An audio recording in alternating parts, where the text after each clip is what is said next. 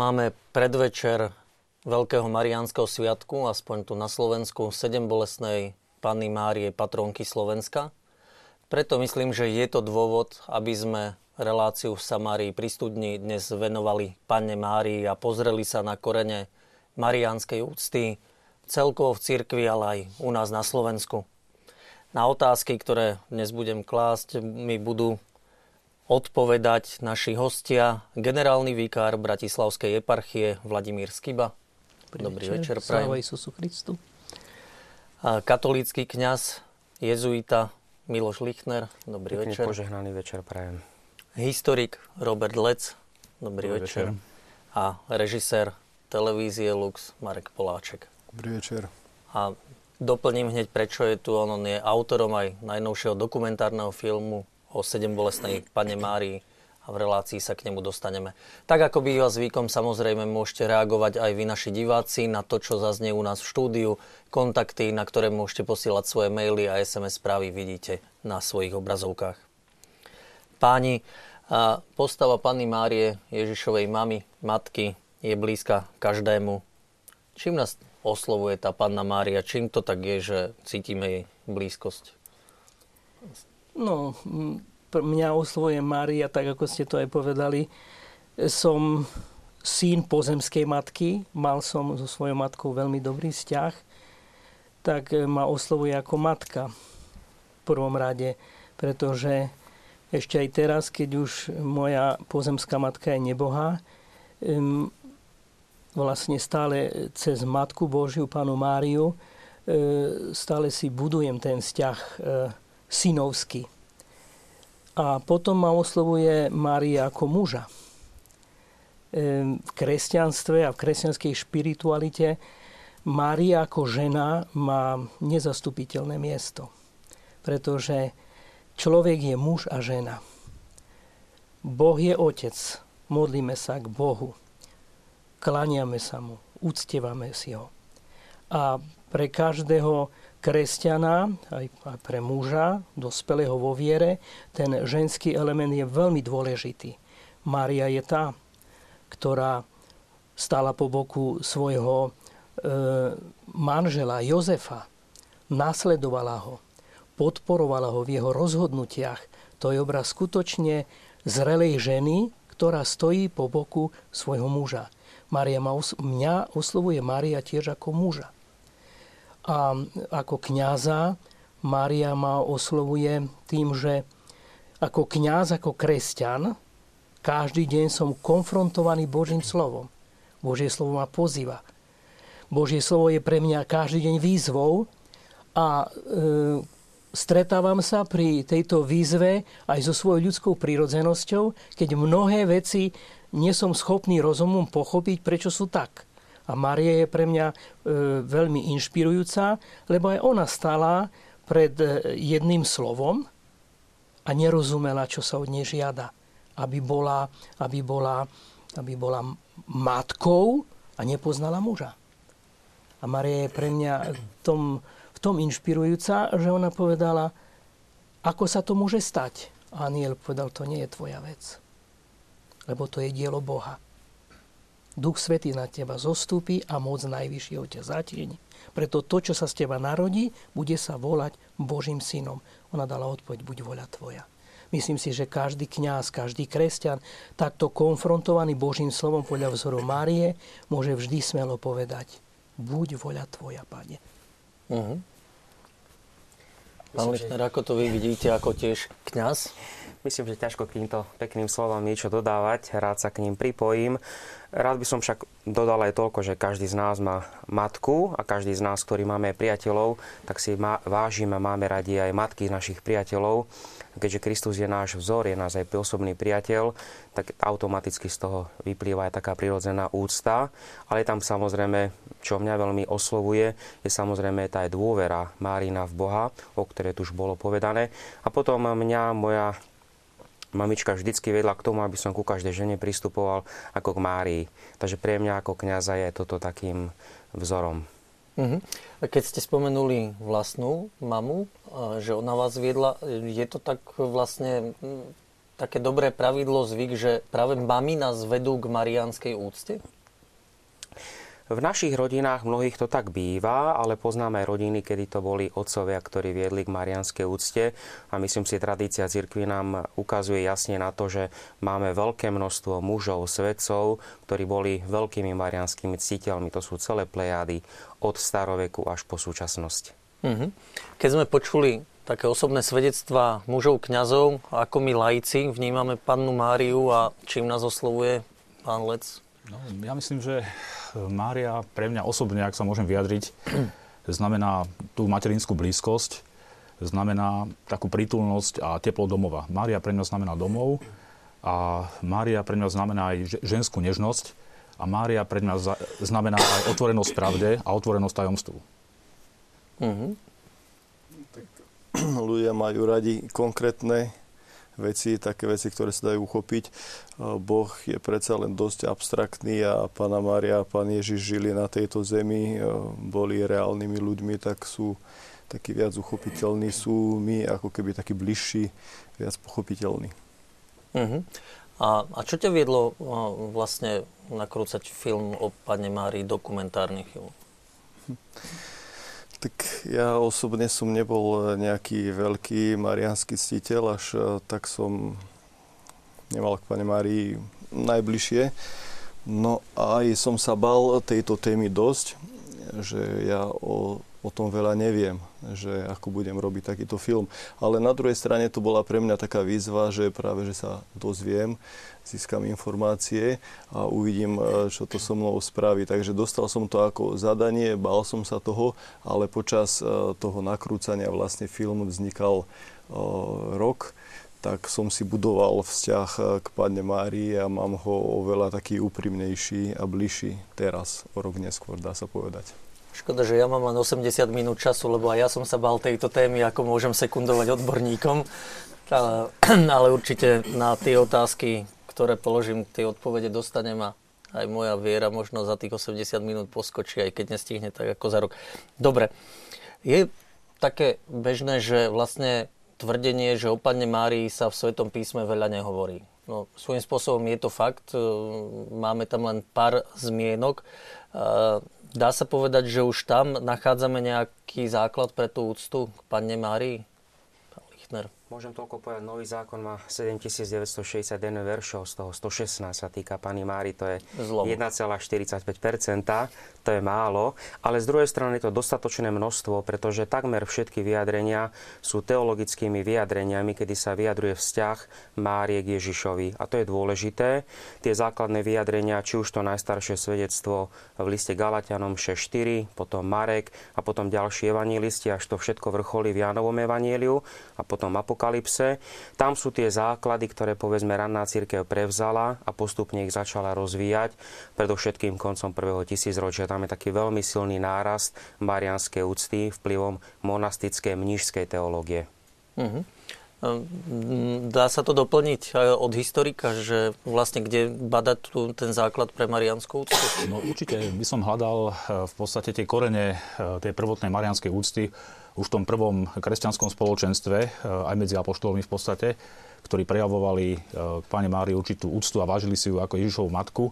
Vieme v podstate, že aj Ježiš eh, na kríži zveril pánu Máriu svetému Jánovi apoštolovi, ktorý sa potom o ňu staral a v podstate, ktorý viac menej doopatroval.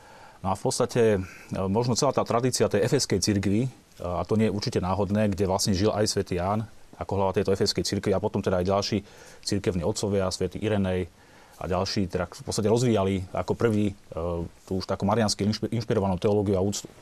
Takže už tam niekde v, tých, to, v tom prvom storočí je samozrejme teda, že už existuje takáto marianská ústa. Samozrejme, že potom v tých neskôrších storočiach sa ďalej rozvíja. V 4. storočí už je oveľa viacej rozvinutejšia ako teda v tom prvom storočí. Uh-huh.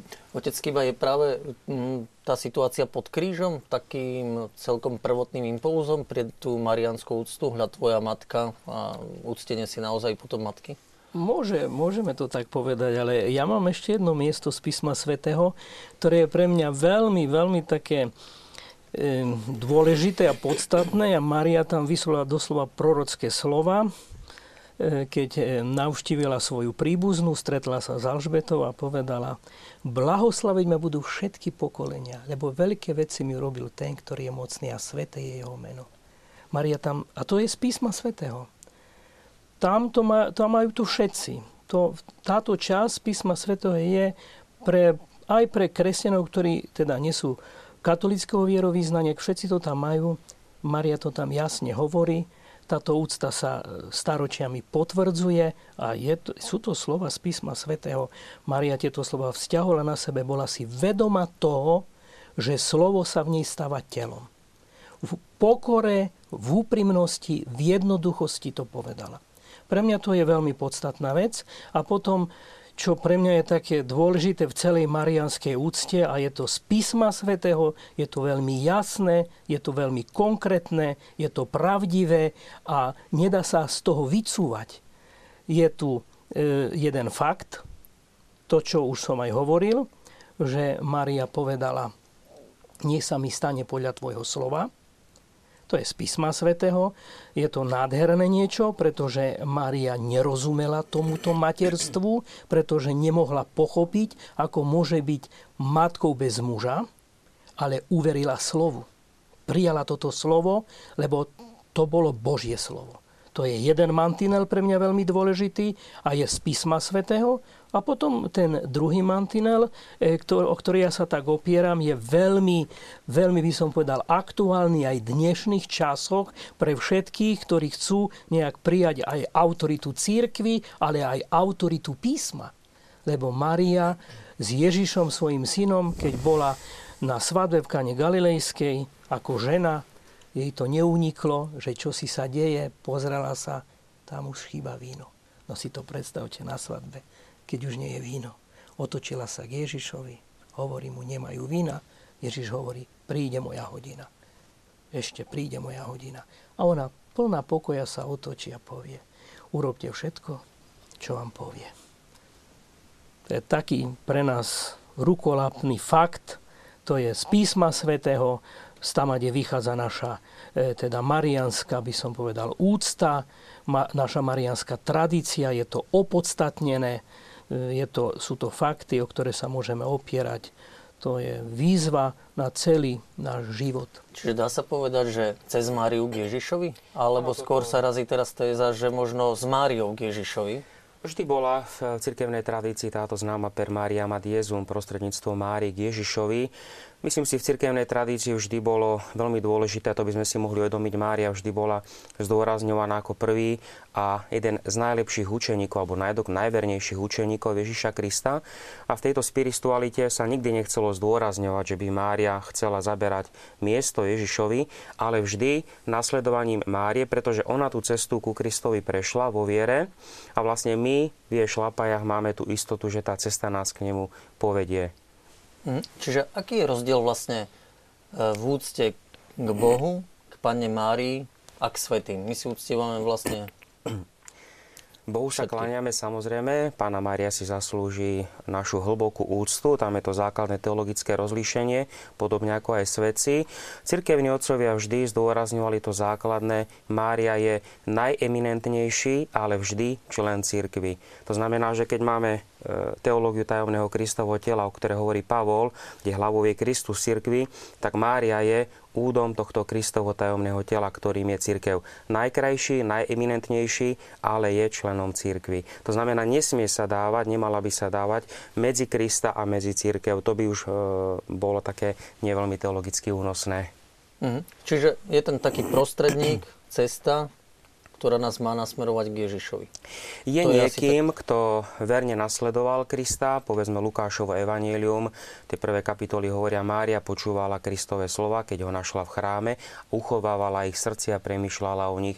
Toto je vlastne taký odkaz a také tej zdravej marianskej spirituality, robiť tak, ako Mária, počúvať Kristové slova, uchovávať ich srdci, nie iné veci uchovávať v srdci, ale Kristové slova a premýšľať o nich. A potom verne kráčať za Kristom v dobrom aj v zlom. Uh-huh. A Marek, pomohol ti film vlastne v tomto to nakrúcanie dokumentu, že cez Mariu k Ježišovi? Tak mne tak e, zarezonoval e, taký obraz, kde pána Mária e, má rozprestreté ruky a rozprestretý plášť, pod ktorým sa skrýva veľa ľudí, dav ľudí a oni vlastne sa k nej utiekajú a teda tiež som počas toho nakrúcania pochopil, alebo teda zistil, hej, že ona je tá sprostredková telkyňa, tých Božích milostí, ona je naša ochránkyňa a tak vlastne, keď sa modlím k Pane Márii, tak sa k nej modlím tak, ako k niekomu, kto nám pomôže, kto nás ochraňuje a kto sa teda prihovára za nás. Mhm. Pán Lec, dá sa pozrieť historicky na tú úctu a na vývoj úcty k Pane Márii? Isté. E, myslím si, že história má k tomuto čo povedať. V podstate som už niečo naznačil o tých počiatočných korneoch tejto úcty. Takže táto úcta sa ďalej rozvíjala, teda samozrejme teda na tom Blízkom východe a odtiaľ sa potom šírila prostredníctvom byzantskej kultúry aj jej e, slovesného aj vytvarného prejavu ďalej do Európy cez Stredomorie až v podstate k nám. Napríklad máme kostol ani pod Tríbečom e, najstaršia freska, ktorá existuje v Strednej Európe v tomto kostolíku, o ktorom sa dnes hádzajú architekti a historici umenia, z ktorého storočia presne asi pochádza, tak táto freska je v podstate marianská. Je to cyklus kde v podstate je Pána Mária prvý raz v podstate zobrazená. Takže na Slovensku vôbec. Mm-hmm. Máme tu krížik z Veľkej Mače, áno, ktorý vlastne už hovorí aj o možno bolestiach, keďže príjmeme interpretáciu, podľa ktorej na tomto krížiku je zobrazený e, Kristus, e, svätý Apoštol Jan a Pána Mária, teda pod krížom Božia Matka, tak už tuto by bolo prvé zobrazenie bolestnej Matky Božej. Čiže tá tradícia v podstate z toho východu byzantského k nám prúdila. Uh-huh. A prečo, prečo z východu? Prečo nie cez Rím? bola mariánska úcta bližšia východnému kresťanstvu? V podstate Byzantská ríša do značnej miery v zmetkoch, teda, ktoré nastali po sťahovaní národov, potom ovládla teda e, Apenínsky polostrov, čiže bola dominantná veľmi dlhé obdobie. E, a to sa samozrejme prejavilo aj na tom kultúrnom prejave, že Rím vlastne bol zdevastovaný e, germánskymi kmeňmi, vyplienený a teraz potom neskôr sa pozviechal veľmi pomaly v podstate a práve tá byzantská kultúra našla teda samozrejme svoje opodstatnenie práve teda na tom Apeninskom polostrove a potom ďalej sa šírila ďalej. Až kým teda samozrejme západná stredoveká kultúra sa tu nepresadila ako niečo úplne novum, teda v podstate, ktoré zjednotilo potom pod latinskou církou a v podstate liturgiou e, tú západnú Európu. Mhm. Keby sme zobrali priestor Slovenska alebo tej strednej Európy, vlastne ešte pred príchodom mm-hmm. vierozvescov tu už kňazi, misionári pôsobili, dá sa povedať, že už tí k nám prinášali e, aj mariánsku úctu? Jednoznačne možno povedať, že e, tá kresťans- že kresťanstvo sa šírilo e, spolu s marianskou úctou. Nie je možné to v podstate oddeliť. Aj keď možno tí prví naši predkovia Slovania mohli byť ariáni, ale potom samozrejme pod vplyvom misionárov sa zmenili teda, stali sa kresťanmi teda západnej, západného obradu, tak Povedal by som, že od toho 5. 6. storočia v podstate už e, Slovensko sa postupne kristianizuje. Je to také ako skôr atomizované, jednotliví misionári. Čiže tá systematickejšia kristianizácia a marianská ústa teda s ňou spojená sa začína teda až od cilometodskej misie od toho roku 863, od toho 9. storočia. Napríklad máme fantastické nálezy z Bojnej, ktoré hovoria o kresťanstve už na konci 8. storočia. To znamená, že ešte pred Svetým Silom metodom tu už museli byť nejaké strediská, misijné, veľké a museli to byť kresťania, ktorí v podstate mali aj marianskú úctu. Takže to je veľmi dôležité. Tie, čo ste e, spomínali, ten prvý obraz Panny Márie, to je z akého obdobia? To je freska, prvá freska. Tá sa datuje do 11. storočia, ale mhm. môže byť určite, možno aj staršia. A rovnako aj ten kríž? E, rovnako, no ten kríž je zrejme z 10. storočia, niektorí hovoria, že z 9. storočia, pretože takéto mhm. kríže sa vyrábali asi 300, 300 ročia v podstate. A nedá sa úplne presne datovať. E, okolnosti nálezu tiež nie sú veľmi známe, pretože našli ho náhodne robotníci, ktoré ho odovzdali miestnemu pánovi Farárovi. A potom už, keď sa nevedeli presné okolnosti nájdenia toho krížika, tak sa ťažko v podstate dalo niečo bližšie určiť. Uh-huh. Tak eh, v tých kostolanoch pod Tribečom sme boli točiť s kolegom Lukášom a tá freska v tom kostole je postavené lešenie, takže nebol e, veľmi dobrý výhľad na tú fresku, ale pán Farár mal fotky ešte z toho obdobia, keď tam nebolo lešenie.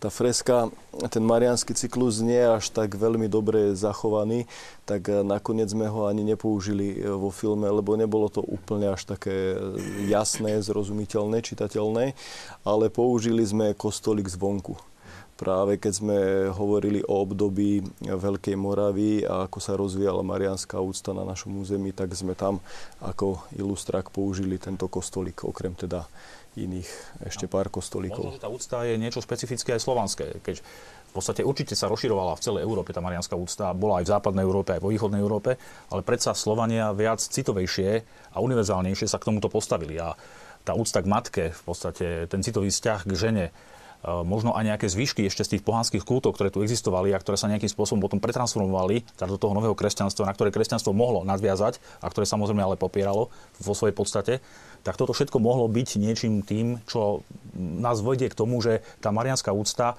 už na Veľkej Morave bola dominantná. Veď prečo sa svätý Metod ako, ako arcibiskup nechal pochovať do ústredného chrámu, ktorý bol zasvetený Bohorodičke? Hej, to znamená, že arcibiskup sa pochoval do chrámu, ktorý bol ústredným chrámom Veľkej Moravy. Uh-huh. Čiže to patrocínium marianské na Veľkej Morave bolo jednoznačne naj, najdôležitejšie, najrozšírenejšie a na to zase nadviazal potom uhorský štát. Uh-huh. Otec Miloš, chceli ste reagovať? By som možno byť asi doplnil, čo sa týka, že povedzme také tie prvé vplyvy uh, toho latinského kresťanstva, ktoré prichádzalo na naše územie, samozrejme, že prišlo aj s tou marianskou úctou a tá mala skôr taký mnížský charakter, pretože máme tam spisy či už Augustína alebo Ambróza, v ktorých Mária bola predstavovaná ako vzor reholného života pre ženy. To znamená, že uh, týmto spôsobom aj reholné sestry nachádzali v tom kontexte Európy, ktorá bola formovaná a evangelizovaná predovšetkým nízkymi rádmi, tam nachádzajú určitý vzor. A potom takisto máme tam také veľké obdobie tej mnížskej teológie, to je to storočie 750 až 12. storočie, kedy povedzme máme veľkých marianských kazateľov, povedzme Bernarda Sklervo, ktorý je veľmi zaujímavý tým, že práve u neho zdôraznenie marianskej úcty znamená pozdvihnutie úcty k žene ako také, ktorý hovorí, pozrite, Máriu, to je váš vzor, nemáte sa za čo hanbiť a takýmto spôsobom tá marianská ústa sa šírila až povedzme po tú školastickú teológiu toho 12. storočia, ktorá už začala zdôrazňovať účasť Mári na tom Kristovom utrpení, ale takéto emotívnejšie nachádzame práve v tom mnížskom kontexte. A dá sa polemizovať s tým tvrdením, že Slovania boli tak emotívnejšie naklonení k tej marianskej úcte? E, že Môže bola... byť. Do tohto by som sa veľmi nepúšťal, pretože kto bol emotívnejší pred 700-800 rokmi, to už dnes neviem. Ale keď si vezmeme kázne Bernarda Sklervo a ten nebol Slován, tak tie sú veľmi emotívne. Skôr by som povedal, že každé obdobie, nejaký národ v každom období prinášal niečo vlastné k tej úcte ako si vlastnú formu úcty a vlastnú formu aj emócie. Uh-huh. A otec Vladimír, je rozdiel medzi úctou gréko-katolíkov k Pane Márii a rímokatolíkov? Badať tam nejaké rozdiely? Takto. To je vec špirituality, ako východ pozera na Máriu, ako pozera napríklad e, latinská církev, ale v podstate nie je. Lebo a tu je ešte jeden taký dôkaz, by som chcel e, k tomu, čo sa tu hovorilo pred chvíľou, kde sa urobila evangelizácia a bolo prijaté kresťanstvo e, v katolickej forme, e, vždy tá úcta marianská mala obrovský, by som povedala, má rozvoj. Lebo každý národ, každý národ sa rodí zo ženy, z matky to je, táto špiritualita je každému blízka. A myslím si, že aj tam, kde sa príjima kresťanstvo v inej forme, nie katolickej, e, je to ochudobnené a mnohé tieto národy hľadajú nejaký spôsob, ako, ako sa priblížiť e, vlastne k tej marianskej úcte, lebo vidia sami, že tam je nejaké prázdne miesto. Čiže e, nemôžeme to tak povedať, že je iná e, úcta e, vo východnom obrade a iná. Je to pohľad špirituality. Hej, na čo sa zameriavame. Niekedy napríklad aj v tom západnom pohľade sa veľakrát vyzdvihuje, a, je to, nie je to zlé, je to správne, napríklad čo Maria pretrpela Hej, e, a z toho je potom aj e, rozvinutá tá úcta sedem bolesnej Pany Márie, e, Maria tie sedem bolestí a, a tak ďalej. A zase na východe je skôr vyzdvihnuté tá služba Márie voči voči Božiemu ľudu, lebo bola to jej služba e, voči celému ľudskému rodu, že sa stala Matkou Božou. A, a to utrpenie je tam e, nevyjadrované trošku tak ako jej trpenie ako také, ale vychádzalo z tej služby. E, vstúpila do tohto slova, prijala toto slovo a celý, celý vlastne ten svoj život e, prijímala všetko tak, ako bolo, aj s tou bolesťou. Ale vždy to bolo zamerané ako, ako tú službu. Tak to sú také tie pohľady e, vychádzajúce z tej špirituality, ale mm, myslím si, že tá úcta je by som povedal, nádherná, jak v jednom pohľade církvy, tak v druhom pohľade církvy, jak východnom, tak západnom. Uh-huh. A chvíľu si dáme tu v štúdiu pauzu od našej diskusie. Poprosím režiu, aby pustila pripravené ukážky práve z dokumentárneho filmu, ktorého režisér bol Marek Poláček, Sedem bolestnej Pane Márii.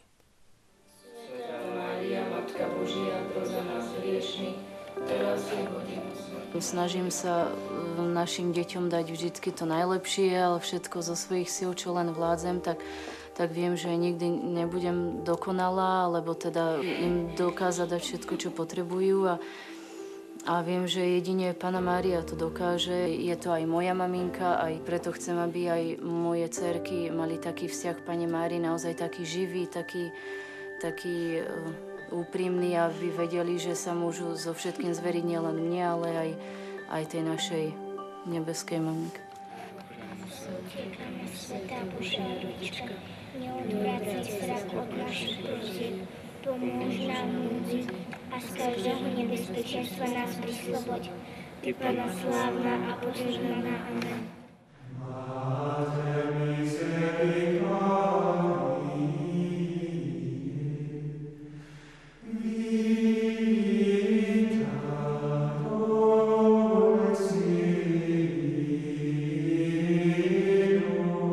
Modlitba pod Tvoju ochranu sa utiekame, je modlitba, ktorá vzniká v tých prvých storočiach e, existencie kresťanstva. A sú to veľmi silné slova. To slovo ochrana je dokonca prevzaté z vojenskej terminológie. Čiže tí, ktorí sa modlili k Pane Márii a prosili o jej ochranu, mali veľkú dôveru v jej príhovor a v jej pomoc a použili tam dokonca termín ochrany ako istého e, obranného valu alebo obrannej hradby.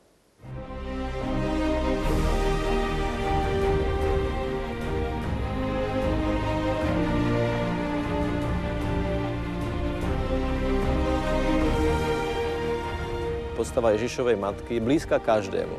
Matky, ktorá je hrdinská, hrdinsky zachraňuje život svojho syna, hrdinsky stojí pod krížom ako žena viery, žena dôvery a odozdanosti.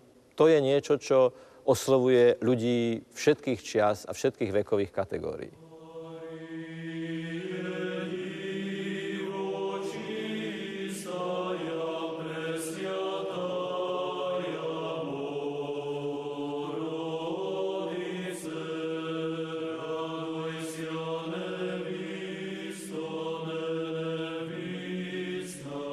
Úcta k preblahoslavenej panne Márii sa rozvíja od najrannejších počiatkov kresťanstva. V umení sa panna Mária stáva najčastejšie zobrazovanou biblickou postavou hneď po Kristovi. Preblahoslavená panna sa v cirkvi vzýva ako ochrankyňa, pomocnica a prostrednica. Mnohonásobným orodovaním u svojho syna Ježiša Krista nám získava dar väčšného spasenia. S materinskou láskou sa stará o všetkých, ktorí sa na tejto pozemskej púti nachádzajú v nebezpečenstvách a ťažkostiach.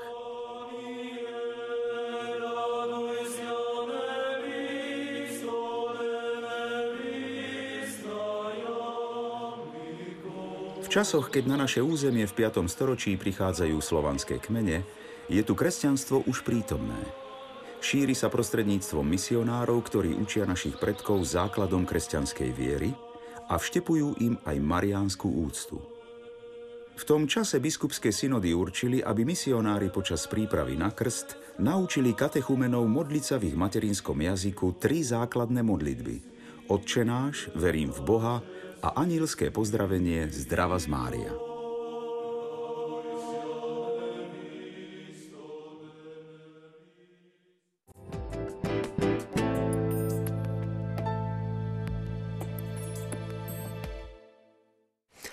Sme späť v štúdiu. E, čakala nás cez ten vstup z dokumentárneho filmu jedna divácká otázka, diváka Miroslava.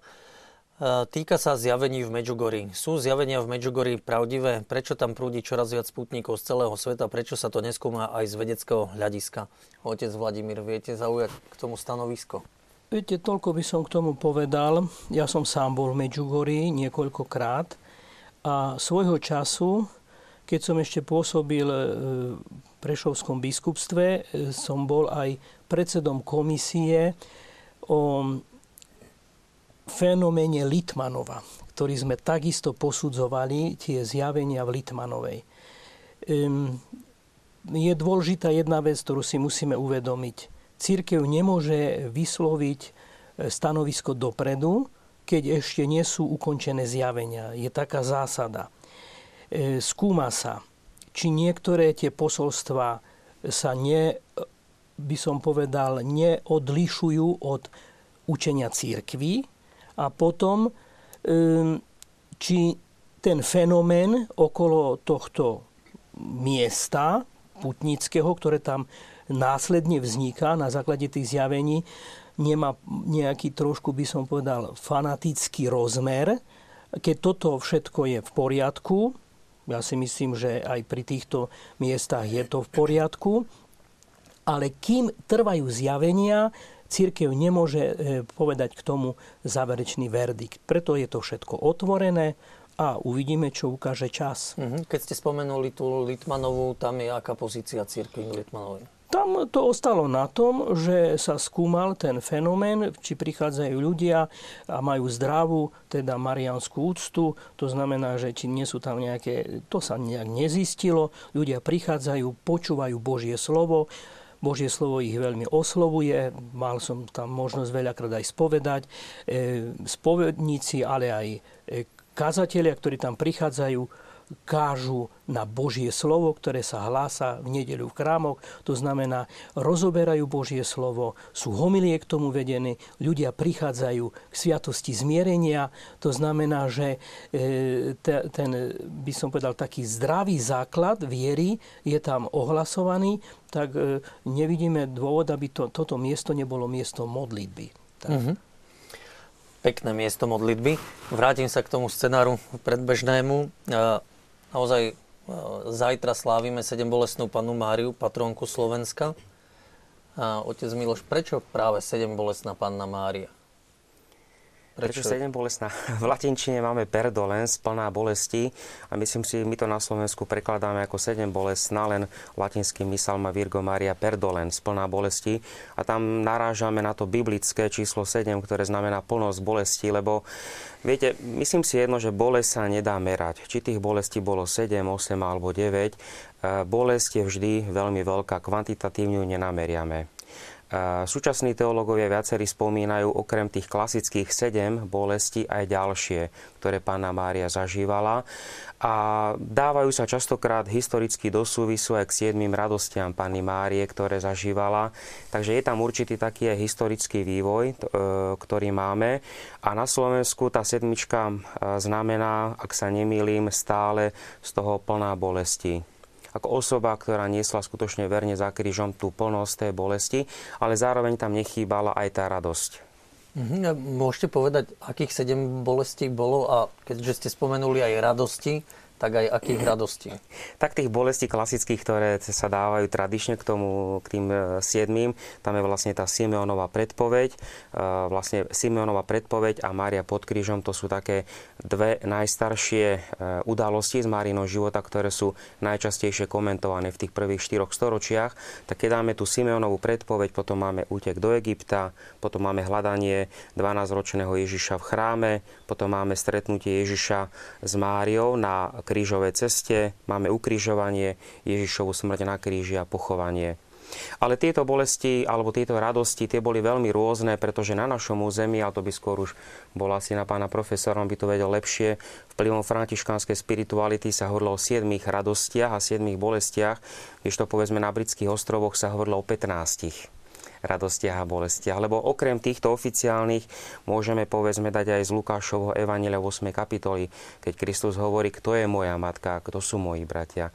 Aj to by niektorí teológovia chápu ako ďalšiu bolesť Márie, ktorú nejako prežívala. Mm. Takže veľmi by som nešiel takto kvantitatívne to merať, ja by som sa skôr držal toho latinského znie, znenia tej plnosti, pretože skutočne, keď ideme ku chorému, nejakému zomierajúcemu, a to asi, ty by si asi lepšie vedel, ako je tam tá plnosť tej bolesti častokrát, ale to sa bolesť sa nedá merať. Mm-hmm. Pán Lec, ako je to teda? E, určite je to symbolické číslo 7, ktoré má v kresťanstve veľmi hlboký význam, tá sedmička uvedomme si v podstate, že 7. deň je nedela, je to vzkriesenie pána. Máme e, v podstate 7 darov Ducha Svetého. Máme 7 skutkov telesného a 7 skutkov duchovného milosrdenstva. Máme 7 sviatostí, čiže tým naozaj chceme vyjadriť tú plnosť a množstvo. Áno, množstvo to, touto sedmičkou. A samozrejme aj v iných kultúrach, ešte predkresťanských kultúrach, v podstate v Babylonskej ríši, napríklad v Egypte, v starovekom Ríme tiež existovala sedmička. Čiže je to taký veľmi hlboký symbol, archetyp číselný, ktorý v podstate sme zdedili a dodnes sa používa. Máme film 7 statočných napríklad. Takže stále sa s tým stretávame s tou sedmičkou. No ale e, tých bolestí Pani Márie to závislo od teológa, ktorý sa nad tým zamyslel a ktorý o tom napísal nejaký traktát. Čiže napríklad podľa piatich rán Kristových bolo 5 bolestí Pani Márie. Niektorí hovorili o troch bolestiach Pani Márie. Ďalší hovorili o 15 bolestiach a tak ďalej. Alebo o 150 bolestiach Pani Márie. Čiže boli veľmi veľa, ale práve tá špecifická úcta k 7 bolestiam Pani Márie ktorá, e, ktorú zadefinoval miestny sviatok v nemeckom Kolíne nad Rínom v roku 1493, 23. apríla, tak e, tá sa potom najviac rozšírila. No a potom... Nie je to originál slovenský nie sviatok. Nie je to originál slovenský sviatok. No a v roku 1492 jeden kňaz v podstate Jan Kodenberg z, sekretár burgundského vojvodu Filipa Dobrého, tak e, ten založil prvé bratstvo siedmých bolestí Panny Márie. Čiže odtiaľto z tej veľmi vysokokultúrnej krajiny e, cez Flámsko v podstate, krajšie Nemecko, Rakúsko, Švajčiarsko a tak ďalej, postupne táto úcta k siedmým bolestiam Panny Márie sa dostala aj k nám. Ináč pre nás deň je zaujímavý aj dôvod tej úcty, ktorý, teda toho miestneho sviatku siedmých bolestí Panny Márie v Kolíne nad Rínom, pretože tento sviatok začali uctievať e, za odčinenie, ako odčinenie všetkých krivd a bolestí, ktoré utrpel Kristus a Božia Matka od husitov. Takže takto v podstate to teda vtedy vnímala tá Sidoda teda v tom kolíne nad Rínom. Uh-huh. No a u nás e, tú úctu e, k sedembolestnej páne Mári potom sa to šírilo v podstate veľmi už e, viac, teda najmä po vynadení knih tlače, po lepšom šírení informácií, najmä cez rád Františkánov. To je tiež také špecifické, pretože Františkáni v podstate boli na Slovensku ľudová rehola, ktorí mali v tom čase veľmi, veľmi veľa povolaní a cítili e, skutočne so sociálnou biedou slovenského človeka, bolo mu to blízke, bolo im to blízke, aj tá úcta teda k tej bolestnej matke.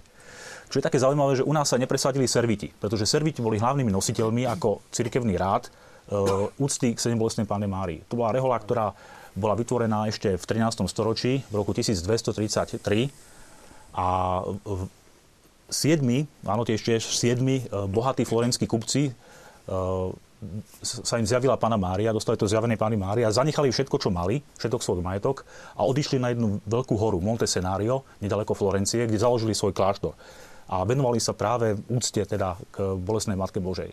Takže cez týchto servitov potom, ktorí sa rozšírili ďalej, teda tiež do Nemecka a tak ďalej, do Talianska, do Zamoria, do Ameriky, do Indie, sa tiež šírila úcta k svojim bolestnej Pane Mári. Keď ste spomenuli pôvod toho sviatku v Nemecku, súvisí to potom aj s rekatolizáciou na našom území? Aj práve františkáni mali tú rekatolizáciu na Slovensku na starosti, čiže môžeme to dať no, s týmto procesom do súvisu? No určite áno. E, aj keď teda ešte ten, ten sviatok vznikol v čase, keď rekatolizácia nebola, pretože reformácia ano. teda prišla až neskôr, začiatkom 16.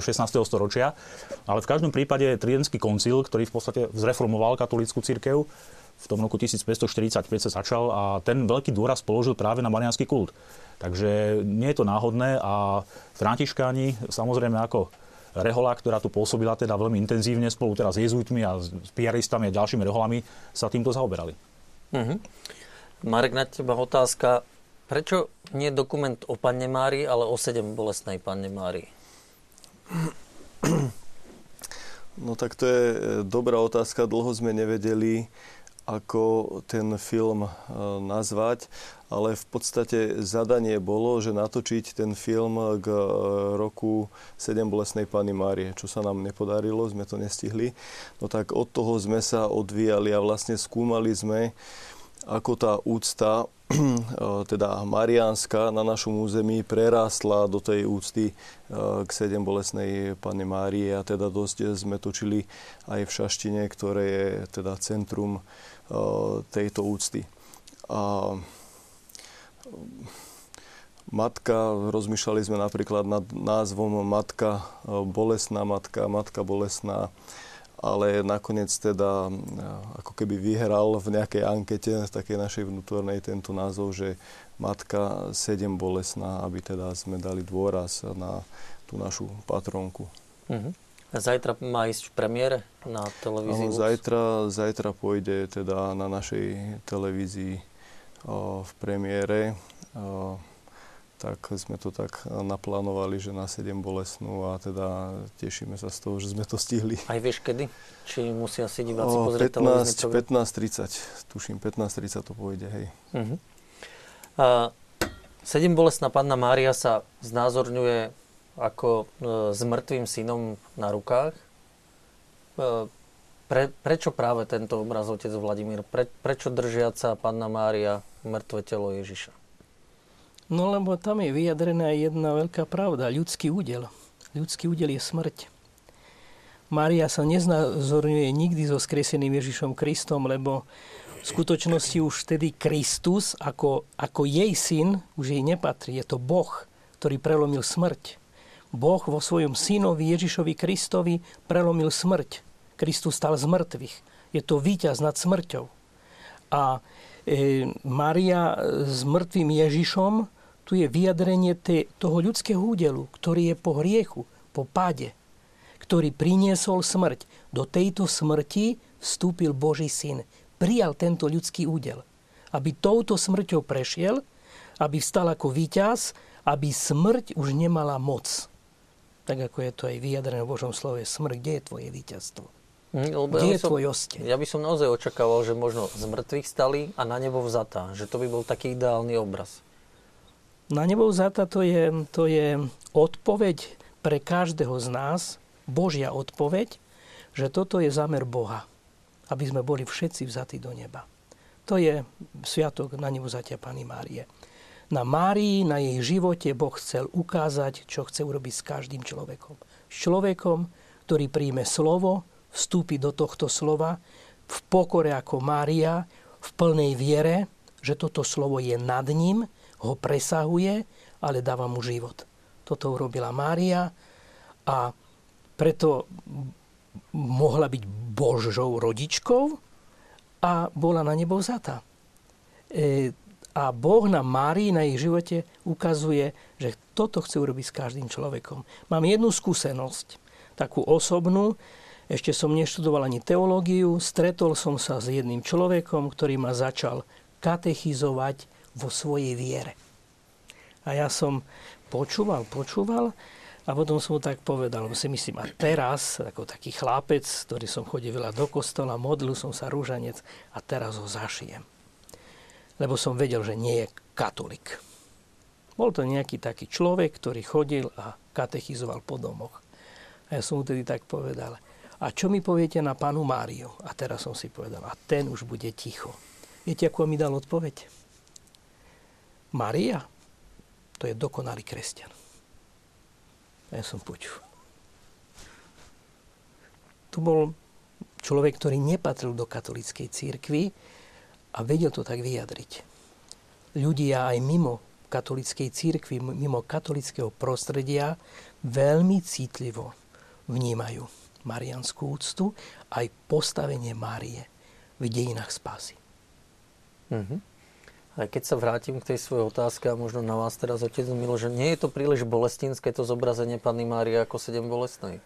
Ak by sme sa len na to nejako tak zameriavali, iste, ja si myslím, keď to vezmeme v kontexte niekoľko takých základných e, krezieb alebo vyjadrení. To prvé základné máme to ikonické vyjadrenie, kedy je na ikonách Mária je napísaná spolu s Ježišom, ako ho drží v náručí. To je to základné, keď je Mária s Ježišom. Taký ten druhý typ je vlastne Mária pod krížom, to je to známe Stabat Mater Dolorosa. A potom taký ten tretí druh by sme mohli povedať, to je vlastne Mária s tým synom v náručí. A v živote každého človeka je obdobie, kedy raz mu je bližšia tá časť, raz mu je bližšia tá časť. Môže byť aj pre slovenský národ je, ako to aj spomínal arcibiskup Vasil v jednej homilie, bližšia v určitom okamihu, alebo bola bližšia práve, alebo bol bližší práve tento tretí typ znázorňovania matky s tým zosnulým synom náručí, kedy sa poukázala na tú hĺbku ľudského utrpenia matky, ktorá stráca svoje dieťa, ale kde zároveň aj sa klade potom tá základná otázka nádeje z mŕtvych stanie. Lebo nádej vždy ostáva. Uh-huh.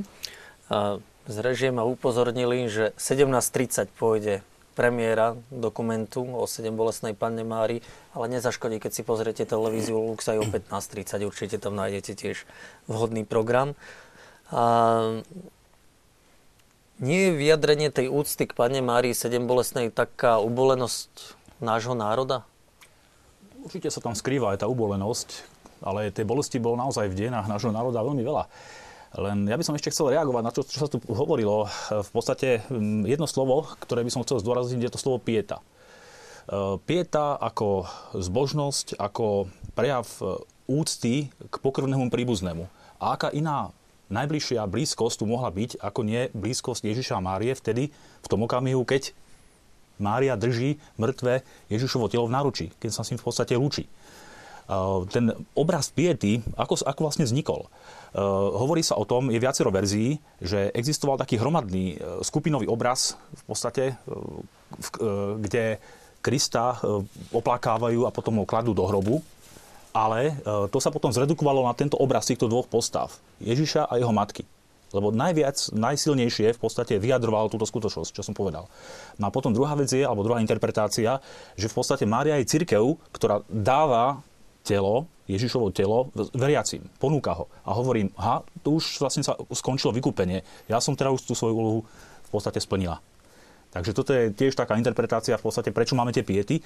A Slovensko a piety to je úplne osobitná kapitola pretože máme veľmi staré piety. Tu sa zakonzervovali veľmi staré piety, či už kamenné alebo polychromované drevené piety na Slovensku. Je, je, je to niečo úžasné v tomto karpatskom oblúku, čo tu máme. Či už napríklad v Biacovciach na Spíši, alebo v Lendaku, alebo neviem, v Bardejove, alebo v Bratislave máme v, v, v, v, vo františkánskom kostole Pieskovcovú krásnu pietu zo 14. storočia. Takže tá pieta sa potom aj stotožňovala so sedembolstnou pánom Máriou.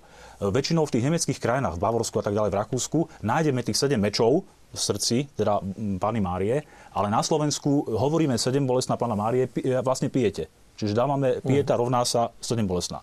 A okrem toho ešte tá bolestná matka alebo bolestná matka sa môže, zdôraz, e, sa môže vytvarne vyjadriť e, nielen siedmimi mečmi v srdci, alebo napríklad jedným mečom v srdci a niekedy sa zobrazuje aj sama. Hej, čiže nemusí byť vyložené teda spolu so synom, ale väčšinou teda je spolu so synom. Uh-huh. Jedna divácká otázka, už sme o tom hovorili, že odkedy je úcta Matky sedem bolestnej Panny Márie na Slovensku, možno prišiel neskôr k obrazovkách, keď len stručne. Uh, no, tých, e, určite tých sedem bolestí e, Pany Márie e, možno povedať, že na Slovensku je doložených v 18. storočí. Až aj väčšina uh-huh. patrocíny, teda kostolov, chrámov, kaplniek pochádza z 18. a 19. storočia sedem bolestnej Pany Márie. Ale teda najstaršie patrocínium kostola sedem bolestnej Pany Márie sa vzťahuje na skalický kostol a kláštor Františkánov. Je to z roku 1467. Sú tu niektoré aj ďalšie kostoly, napríklad e, Trstín Hájiček, e, nedaleko Šaštína, alebo Vajnory pri Bratislave, ktorí tiež, to sú vlastne staršie kostoly, e, stredoveké, ale tam došlo k zmene patrocíny. Hej, neskôr sa teda to zmenilo na tú bolestnú matku. Takže vieme určite, že v 18. storočí je tu úcta k 7 bolestiam Pany Márie. Predtým určite bola, ale dá sa doložiť v podstate výtvarne, väčšinou ikonograficky. Napríklad v Bardejove v múzeu e, som videl meskom na zakrytie kňazského kalicha obrus, kde je vyšetá 7 bolestná pána Mária so 7 mečmi v srdci. A to je vyšívka zo 17. storočia. Čiže tu sa komunikovalo s nemeckými krajinami a tak ďalej. Ten transfer informácií zo západnou Európou tu samozrejme teda bol. Mm, asi najlepšie opäť na vás otázka, že e, vlastne iniciatíva vyšla asi zo Slovenska, aby bola Panna Mária 7 bolestná vyhlásená za patrónku Slovenska. Mm-hmm. A... No, nebola to určite náhodná iniciatíva, pretože e, najväčší chrám v Habsburskej monarchii, E, ktorého stavbu podporovala aj vtedajšia cisárovna Mária Terezia, je manžel Karol Lotrinský, bol zasvetený 7 bolestnej pane Márii. On vznikal pomerne dlho, teda od toho roku 1732 až do toho roku 1762, teda pomerne dlhé obdobie. A vznikol teda v slovenskom prostredí. Takže bolo asi tak logické, že keď je tu najväčší e, marianský chrám teda e, na Slovensku, áno, ale teda v Habsburskej monarchii zasvetený 7 bolestnej páne Mári, že toto teda bude aj potom ten náš. My sme v podstate zdedili tú úctu. Do toho chrámu chodili samozrejme aj Rakúšania, aj Moraváci, aj ľudia zo Slieska, ale bol v slovenskom prostredí. Čiže bolo logické, teda, že my zdedíme túto úctu a budeme potom transformovať túto úctu ako našu úctu k 7 bolestnej Pány Mári, ako patronke Slovenska a Slovákov. K tomu došlo teda potom e, určite v 19. storočí, keď rástol potom e, maďarizačný tlak pretože uhorská církev v podstate presadila, uhorskí biskupy, aby vtedajší pápež Lev XIII e, vyhlásil sviatok Veľkej pani Uhrov. Hej, čiže Magna Domina Hungarorum v roku 1896 a na to slovenskí kňazi začali rozmýšľať, že veď to je naša patrónka, nielen patrónka Uhorska, veď e, pána Mária je aj patrónka Slovákov, ale keď sa zdôrazňovala táto patrónka len ako patrónka Maďarov, tak potom už len kročík bol k tomu, aby túto úctu k bolestnej Matke Božej e, prejavili ako špecifickú slovenskú úctu, e, viažúcu sa k slovenskému národu a jeho utrpeniu. K tomuto obrovský kus práce urobil najmä Štefan Závodník, farár v Pružine na Považí, ktorý vydal aj osobitné knižky k úcte k svojim bolestnej pány Mári a na to potom nadviazal začiatkom 20. storočia Ferdi Žuriga, ktorý urobil asi najviac preto, aby teraz sem bolestná pána Mária sa stala patronkou Slovenska a Slovákov. Čiže dôvody boli politické. Alebo aj politické, ale, aj, aj, politické. aj politické. Ale nie, nie vysosne politické určite nie. Bol to taký signál z Vatikánu, že Slováci sú samostatný národ? Ako, e, bolo to rozhodnutie, ktoré bolo dôležité pre takú bytnosť národa? Určite áno. A to asi máte na mysli rok 1927, keď teda kongregácia obradov vydala ten dekret o Pane Mári ako patronke Slovenska a Slovákov. Určite. V každom prípade Sveta stolica, Vatikán ako medzinárodná autorita potvrdila existenciu slovenského národa v tom čase, keď sa o Slovákoch pochybovalo. Sú súčasťou československého národa teda tak ďalej, takže to bol veľmi dôležitý signál. Keď už e, potom biskupy hovorili, tak teraz už sme zaknihovaní, už Sveta stolica, už Rím prehovoril a teraz už nikto nemôže spochybňovať to, že Slováci sú národom. Mm-hmm. Z takého náboženského hľadiska, prečo sme si podľa vás vybrali práve 7 bolestnú panu Máriu a nie panu Máriu s iným titulom za patronku? Myslím, že sme to už tak spomínali trošku, že tu vlastne bola aj taká tá skúsenosť e, slovenského národa v minulosti, ktorý zažil veľa toho utrpenia. Preto aj tým ľuďom, povedzme, mohla byť bližšia práve táto postava pani Márie, ktorá trpela. Mm-hmm. Tak, takú zaujímavú vec som si všimol, keď sme chodili filmovať. Sme na desiatkách miest boli a veľa zobrazení Božej Matky sa nám dostalo, teda pod ruky aj veľa rôznych fotografií týchto piet. A som si tak uvedomil, že Pána Mária aj bolesná, teda aj pieta, ktorá drží mŕtvého syna v náručí, tak je veľmi krásna žena. A v podstate aj keď bola nejaká freska, že tam bolo viac postav zobrazených a bola tam aj Pana Mária treba pod krížom alebo nad hrobom ako plače, tak vždy tá Pana Mária bola najkrajšia žena z toho celého, z celej tej skupiny teda postav.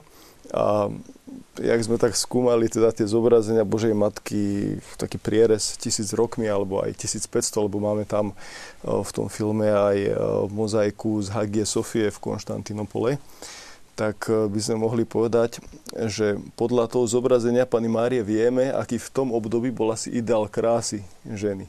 Lebo určite tí umelci teda zobrazili Panu Máriu tak, ako, aký bol ideál proste peknej ženy. Uh-huh. A aj tá spomínaná pieta v, u Františkánov v Bratislave, tak tá nás úplne očarila.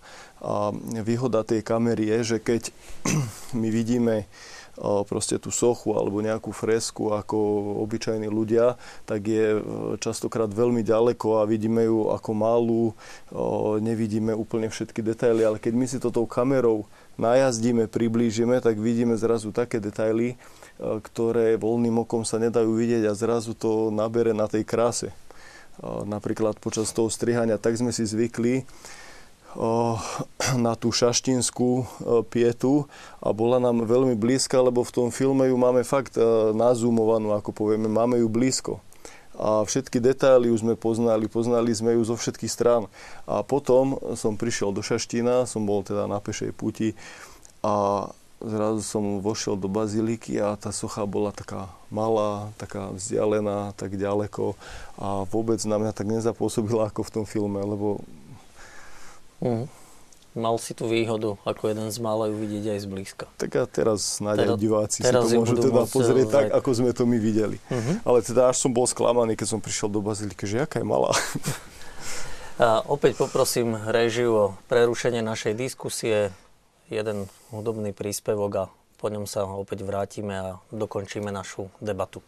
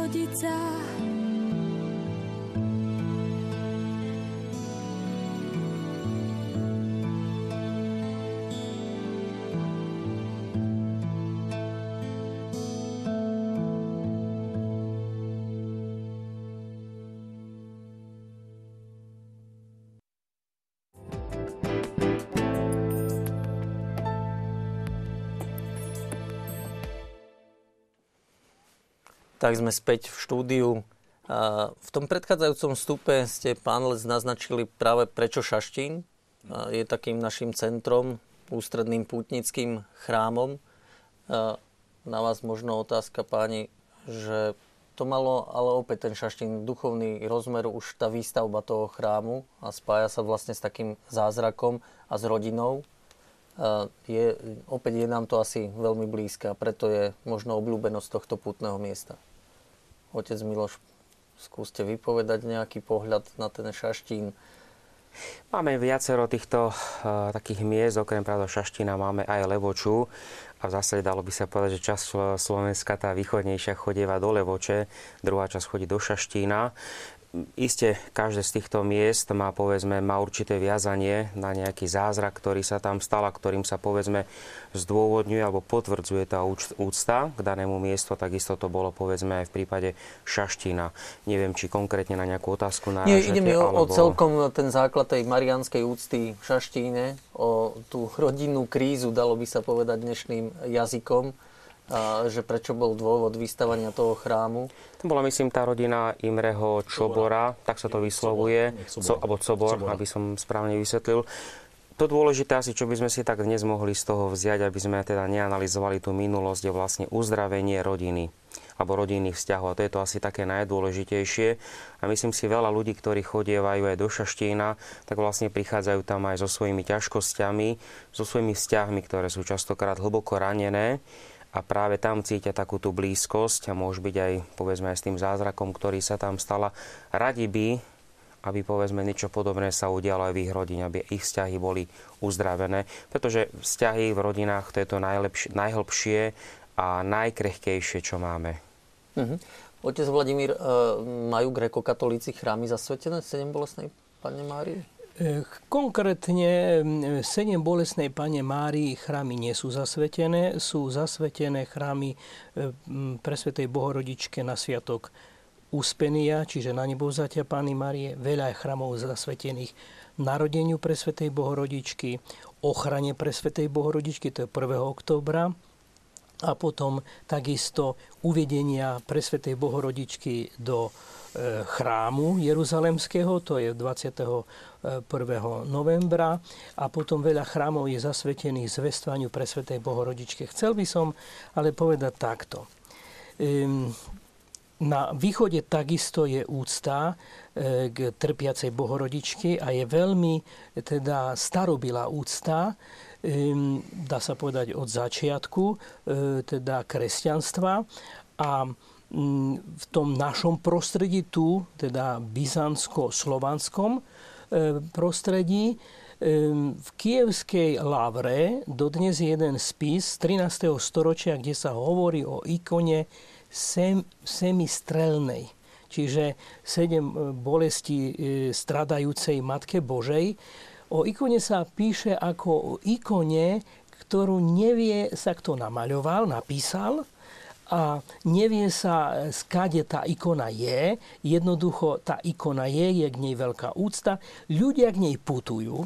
A čo je veľmi zaujímavé, tam sa píše, že sa modlia e, k tej presvetej bohorodičke práve ľudia, k tej bohorodičke e, semistrelnej ľudia, ktorí nedokážu odpustiť nejakým svojim nepriateľom.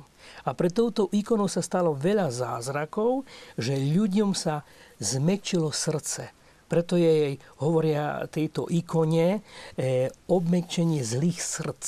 Je, že vidíte, tá najväčšia bolesť človeka, e, to nie je bolesť, ktorú dostávate od druhého. Ale keď začínate skutočne žiť duchovný život, najväčšia bolesť je to, keď ty zrazu pochopíš, že ty nedokážeš zmeniť svoje srdce, že si hriešnik. A do toho prichádza čo? Kerigma, radosná zväzť. Boh je láska. Boh ťa miluje. Boh práve preto prišiel na tento svet, vstúpil do tvojej smrti, to, čo ťa ničí, čo ťa zabíja, čo ťa robí neslobodným otrokom. To je tá najväčšia bolesť. A práve ľudia prichádzali a túto bolesť prednášali tej, ktorá bola plná bolesti.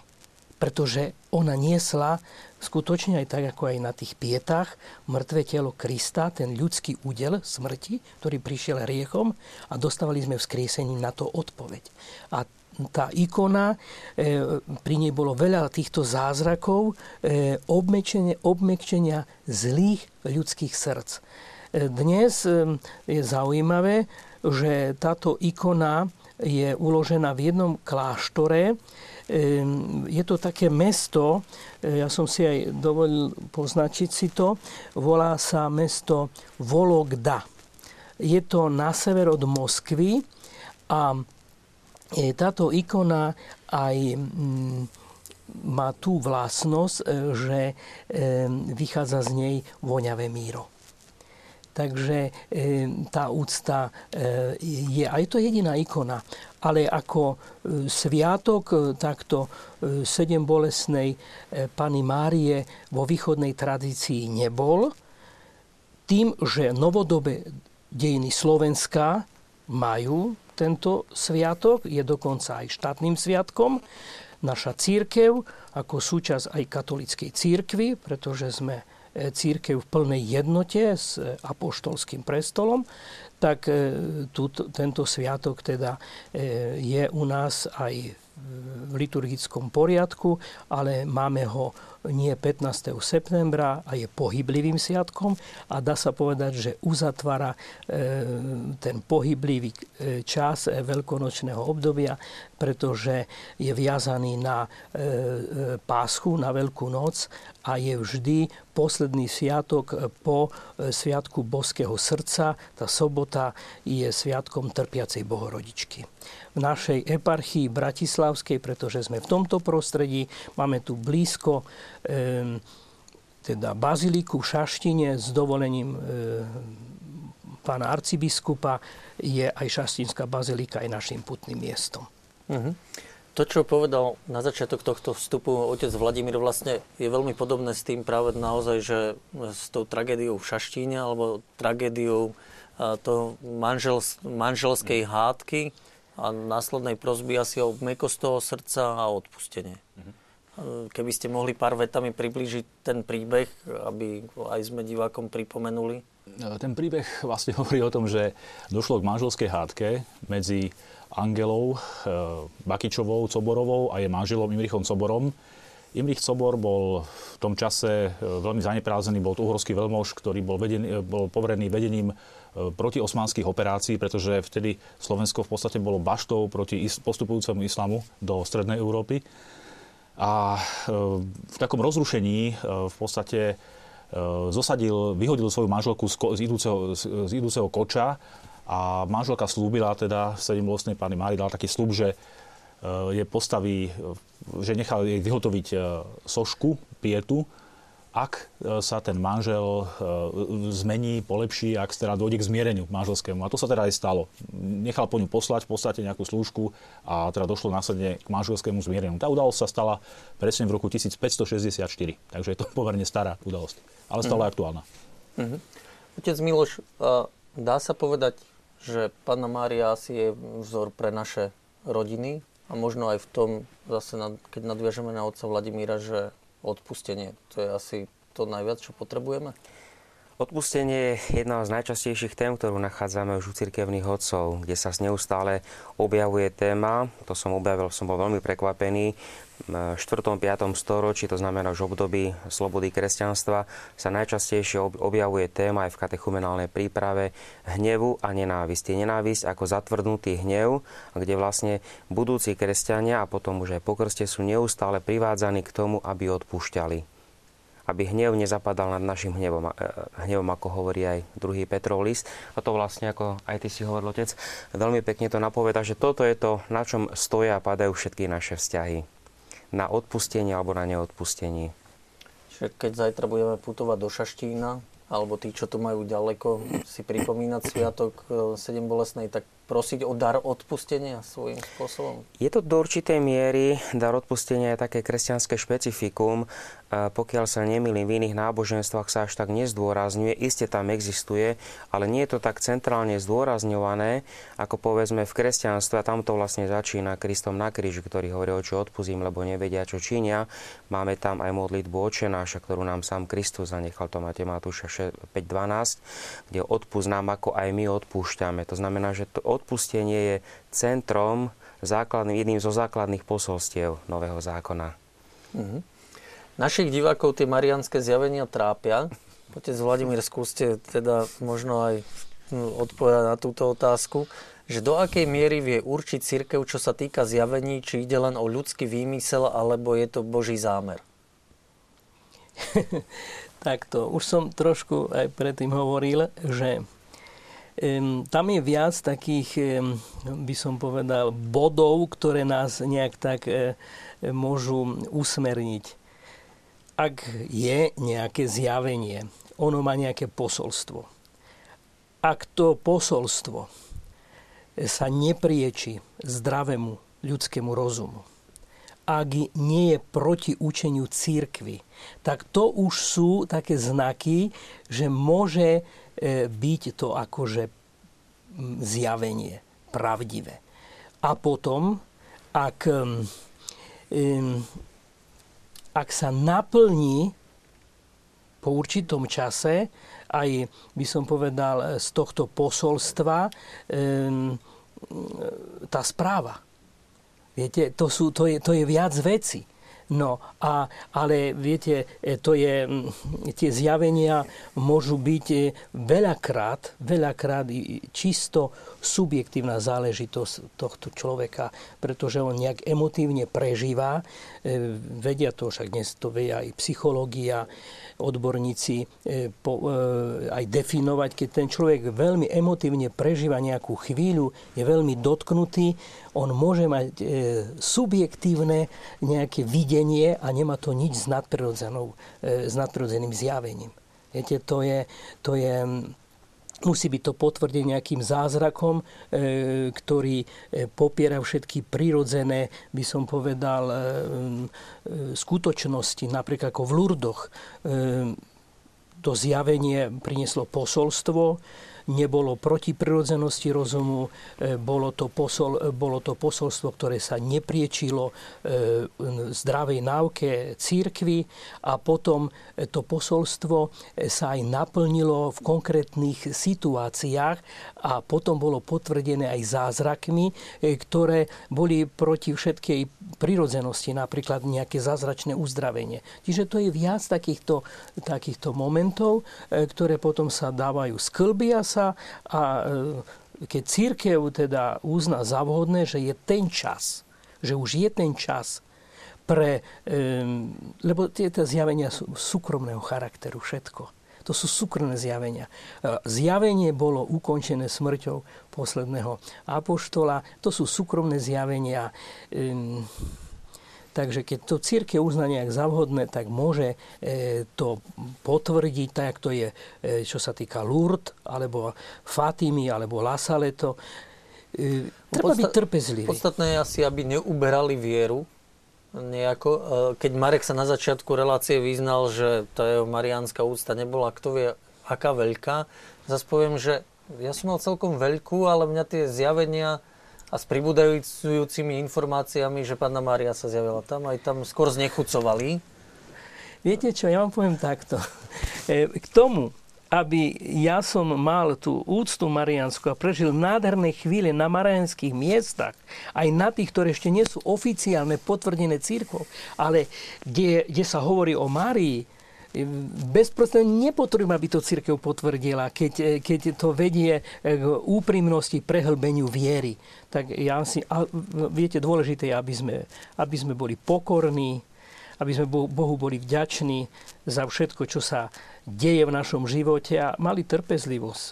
Nad hm. všetkým je hlava naša, Svetý Otec. Otec milý. Som len tak trošku kontextualizoval, že od roku 1000 až po dnešný teda deň máme v teológii marianskej sa hovorí okolo 20, 20 tisícoch marianských zjavení, z toho církev uznala 7 alebo 8. Od 19. storočia ich bolo vyše 400 veľké množstvo teda bolo odmietnutých, veľmi veľké, keď si to matematicky kdokoľvek prepočíta. E, môžeme povedať, že počas Tridentského koncilu veľmi veľa biskupov malo osobné zjavenia pani Márie, ktorá im hovorila, že práve oni budú biskupom, kde práve tu e, svetým otcom, novým pápežom, to znamená, tuto vidíme to nebezpečenstvo, ktoré je a tuto veľmi asi naj, najzákladnejšie to posolstvo, ktoré zanechával svätý Jan Skríža vo svojom výstupe na horu Karmel, kde hovorí o nebezpečenstvách rôznych zjavení, že človek tak nájde záľubu v týchto zjaveniach, že vlastne stráca sa potom tá živá viera, ktorá tam je. A to je veľmi veľké nebezpečenstvo. Tam sú už v teológii jasne zadefinované pravidlá. Jeden z najväčších, Jan Gerson, parísky kancelár, ktorý napísal o tom, ako postupovať, keď sú zjavenia. Potom aj pápež eh, Benedikt XIV takisto napísal základnú knižku. To sú také dva základné manuály, ktoré sa používajú v teológii, aby sa vyšetrilo, či tam ide o skutočné alebo nie skutočné zjavenie. Mm-hmm. Ono v podstate ani v šaštine, ako som sa dočítal vo vašej knihe, pán profesor, tak to nebolo uh, jednoduché a jednoznačné hneď od začiatku. Tiež sa začali diať na tom mieste pri milostivej soche, pri tej trojrohej kaplnke, keď tam ešte kostol nestal zázraky. No a církevné autority sa začali znepokojovať. Sošku Panny Márie milostivú odtiaľ preniesli, schovali ju, zamkli ju a bola zriadená komisia, ktorá vyšetrovala tieto e, zázraky. Pavlíni, ktorí spravovali to miesto, tak e, zapísali plné dve kroniky zázrakov a veľkých milostí, ktoré sa na, tých miest, na tom mieste udiali. Až potom arcibiskup Ostrihomský teda uznal, že tie e, zázraky a milosti sú pravé a tiež to trvalo roky. Určite. Ale opatrnosti nikdy nie, nie je takže treba byť opatrný v týchto veciach a možno ako historik by som dal do kontextu niektoré tie súkromné zjavenia alebo ich frekvenciu s istými tlakmi doby, ktoré tam vlastne existujú a ľudia ako keby čakali na takéto nejaké zjavenie, ktorého sa potom uchopia a idú za ním bez toho, aby si overili, či je pravdivé alebo nie. Napríklad som podrobne skúmal obdobie rokov 1945 až 48 v slovenských dejinách a tam máme niekoľko takýchto zjavení, údajných zjavení, ktoré, keď sa ľudia dozvedeli napríklad tvrdomestice pri Topolčanoch, že tam sa zjavila pána Mária nejakým trou dievčatám, tak 200 tisíc ľudí sa hneď nazbieralo a boli schopní tam hneď mutovať celého Slovenska. Alebo Dechtice, rok 1946 tiež e, takéto niečo podobné. Sme my potom taký dôverčivý národ, alebo sme tak sme veľmi, eh, senzácie chtiví? Aj senzácie chtiví, ale možno aj senzitívni. Že týmto spôsobom vyjadrujeme eh, navonok svoje city cez tú dôverčivosť možno aj k, týmto veciam. Mhm. Tam by som ešte tak doplnil, že povedzme z histórie vieme veľmi dobre, že nie vždy išlo o marianské zjavenia. Povedzme v 17. storočí najčastejšie sa zjavujúcim bol práve svätý Jozef, povedzme sveta Terezia Avilská, aj akvitánsky svetci, ktorí boli aj mnohí ďalší jezuiti vo Francúzsku. Práve títo vo svojich spisoch hovoria len o zjaveniach svätého Jozefa. Tam pána Maria nebola v 17. storočí. Ten sa vytratil z tých zjavení teda. Potom sa, nav... tam to bolo dávané teologické z toho dôvodu, že vlastne teológovia, keď rozprávali s týmito jednoduchými ľuďmi, ktorí nepoznali tú odbornú teologickú terminológiu, tak vlastne zostávali v pozícii svätého Jozefa. To znamená, ktoré nemáme jedno slovo v písme. Takže tam sa to tak trošku teologicky vysvetľuje. Mm-hmm. Dobre, blíži sa nám celkom záver relácie, aby sme nezostali len pri tých zjaveniach a takých, ktoré môžu byť e, takými senzáciami. Tak možno, keby ste niekto z kňazov mohli povedať, čo má byť zdravým cieľom tej marianskej úcty. Už na začiatku sme o tom hovorili, ale nech je to taký odkaz pre divákov. Ja si len zopakujem, lebo nič krajšie nebolo povedané. Ja si myslím, že vyslovene marianská úcta by nás mala privádzať ku Kristovi. To je to najdôležitejšie. Vlastne kráčať v jej stopách tak, aby sme sa dostali tam, kde je už ona. Spolu byť s Kristom. To je, myslím si, to je to najdôležitejšie.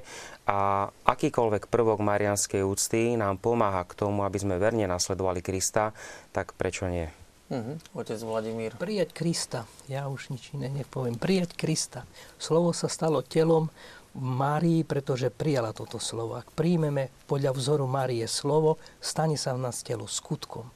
Živou vierou. Že som schopný dávať život za bratov. Toto je kresťan. Kresťan je ten, ktorý miluje bratov. Prijať slovo prijať Krista. Maria to uskutočnila vo svojom živote. My nepotrebujeme žiadne iné zázraky. To je najväčší zázrak, naše vlastné obratenie. Naše vlastné obratenie to je najväčší zázrak, ktorý Boh môže zrobiť s človekom. Že mu môže zmeniť srdce, dať mu srdce jeho syna Ježiša Krista. Tak pekné slova naozaj na záver našej relácie. Páni, ďakujem vám, že ste prišli ďakujem. do štúdia televízie Lux a diskutovali o Panne Márii, o sedembolesnej Panne Márii. Dúfam, že sme divákom trošku ozrejmili, povedali. S mnohými možno sa stretneme zajtra v Šaštíne a samozrejme aj pri televíznych obrazovkách, pri ďalších reláciách. Pekný večer.